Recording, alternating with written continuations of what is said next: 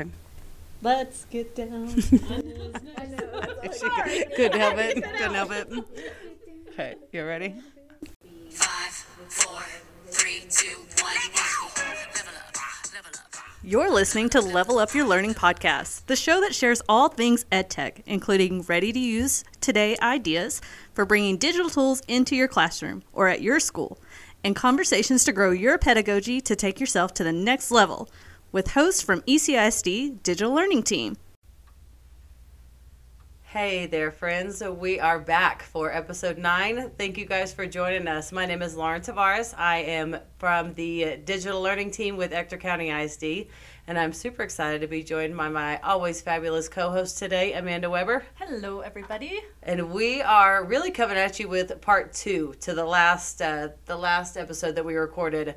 And so uh, uh, Webby and I are back at it again together because this really is something that we we love to talk about. We're passionate about, and so we're kind of doing just a kind of a follow up to what digital citizenship.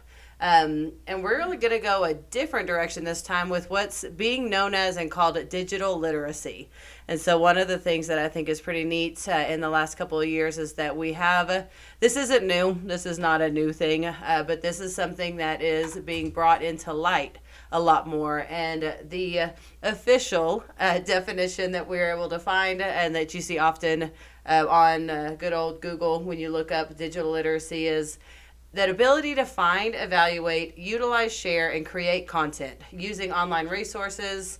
Um, so it could be anything from ebooks, websites, social media, videos. Digital literacy promotes student learning by providing a solid foundation for students to engage with online resources by utilizing digital tools effectively in the learning process. And so, um, I mean, this just really shows how important it is for us as educators to just be reflective. Think about what are digital tools being used for in your classroom? Am I setting my students up for success uh, as uh, with their digital literacy? But also, I think it's interesting because we have another. This is another example of an opportunity for us as adults. And so, as adults, how how solid are your digital literacy skills? Um, and and it's okay if they're not all the way developed, or you know you're you're still kind of you're new at it and you're just getting started. That is totally fine, but it's not it's not okay to hang back and just say, "Well, I just can't." And so. Um, I'm excited about this conversation. I think uh, there's a lot of important things to share here. And so, with that definition, Webby, it talks about utilizing digital tools effectively in the learning process. What what does that make you think? What comes to mind for you? So a big part of this is what my mind goes to is the teacher side of things and thinking about digital equity as well as integrating the digital components into the classroom and beyond just the required testing and required program times and using doing the bare minimum. We've talked already about adding in the four C's and making technology more educational and interactive. You can review our previous episodes. But Shameless plug, right? Like, you know, does it hurt? So, just in case you don't remember, the four C's are communication, collaboration, creativity, and critical thinking. We want our students to be digital creators and not just digital consumers. Um, this is one of the main components when we're looking at screen time management and then getting into our mind that not all screen time is created equal. And as a parent and a teacher, I feel that I've always been more lax about screen time compared to other people because of what I see happening and what I kind of pushed more to happen as well.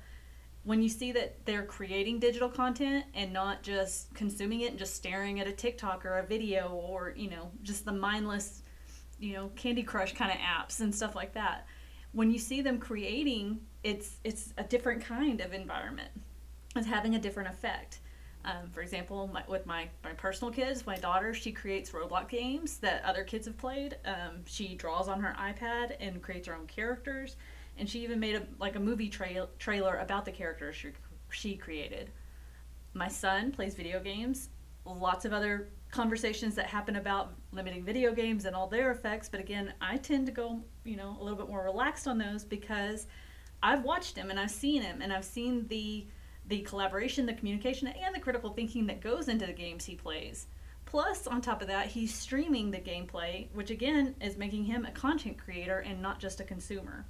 Okay? Not to mention, like, there's some monetary gains there that he's earned, so I'm and all- that yeah. that's pretty cool. I mean, there's there's money out there, you know, to be made, but it's using their brain in such a different way than just.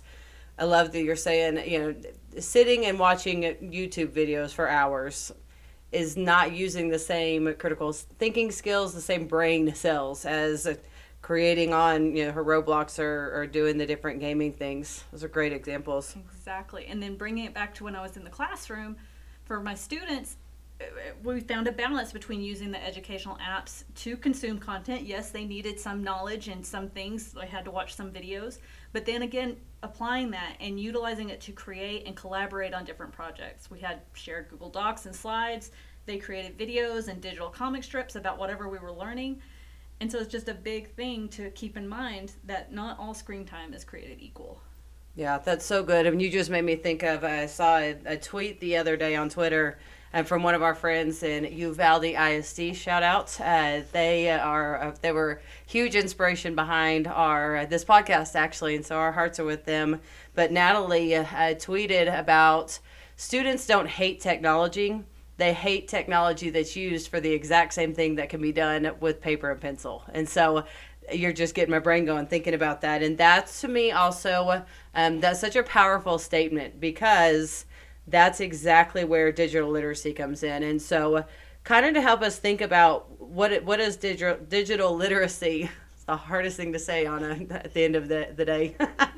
But what does it look like? And so what are some of the skills that we really need to uh, to be looking for? And so a lot of these skills I'm, I'm going to share not entirely specific to technology but when used in a digital setting they're super valuable in uh, uh, again in the classroom or the workforce hey? So this is kind of a, a self-help episode for our, our adults that are listening also.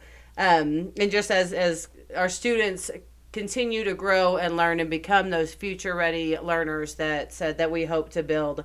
And so the first one is independent research, uh, helping students to be able to figure out how to use tech tools that they've never seen or only have a limited understanding or exposure to. And so um, that's why we talk a lot about, you know, using digital tools for more than just completing, you know, a requirement of 20 minutes on a on a platform or a tool, but using the the tool to really allow them to be creative um, and and show you what they know. Um, students that are are given access to this skill are going to be uh, lifelong learners. Um, they're going to have those experiences of trying new things, learning new things, and failing, y'all.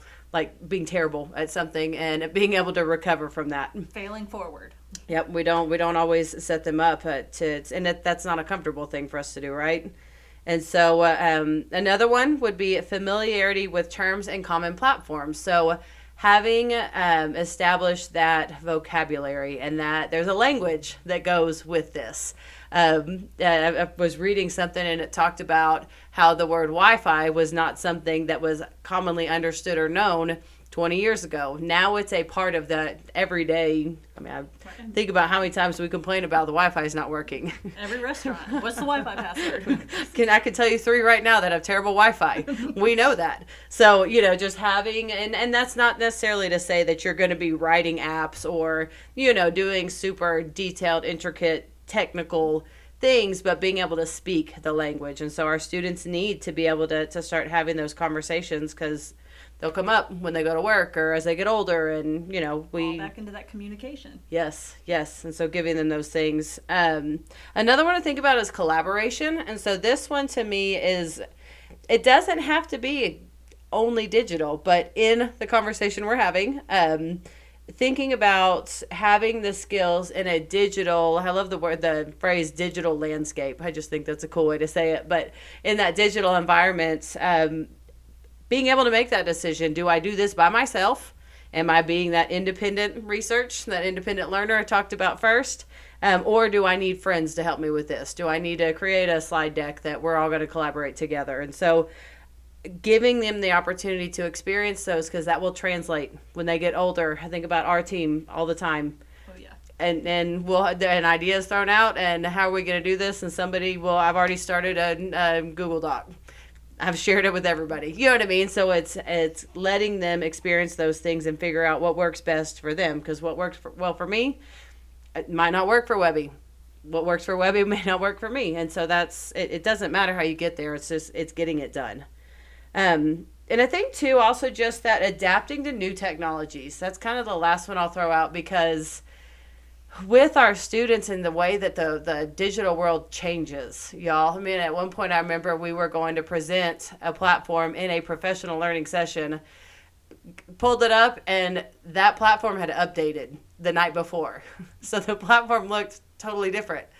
And it was like, okay, well, we're going to figure this out. But had we not been able to adapt in that moment, that session would have been a fail. But it really wasn't. And it ended up being this really cool experience to model for people that here we go. You know, you don't panic, you don't freak out. This is we're we're gonna we're gonna get this. So helping our kids to to have those skills and those experiences because that's not necessarily a, a lesson or a worksheet right that teaches those things but it's putting kids in a situation where they can they can go through the experience them, themselves over and over and over again you know it's it's not a it doesn't happen in a day Exactly. I mean, and what all this leads up to is that digital literacy empowers the student.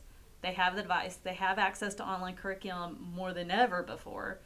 And we in education are in one of the best positions to help guide them through this digital world safely and to be sure they're on the path to success wherever they choose. If they choose to continue, to continue on and go to college, if they're going straight into the workforce, if they're going to be stay-at-home parents and raising their own kids like they need still need these digital tools and they need to be ready to adapt to it to be familiar with it and to know how to go about life in a digital environment Very good. Well, and this hopefully this, uh, if nothing, I love these conversations because it just gets you thinking maybe about something that you hadn't heard of before. Because again, digital literacy and digital citizenship is really something that's becoming, you know, more and more people know about it. But uh, we're we're gonna share a couple of resources in the if you go back to uh, the the details about the episode.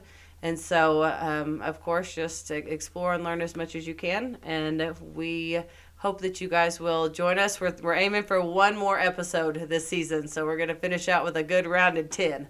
but uh, we hope you will uh, jump in and join us. And thank you, Webby, for, for doing this little mini series with me.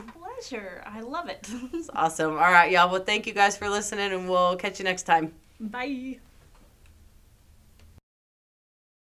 Thanks for joining us on this episode of Level Up Your Learning. Make sure to visit our website for more information on topics covered today and follow us on Facebook, ECISD Digital Learning, and on Twitter at Tech E ECISD.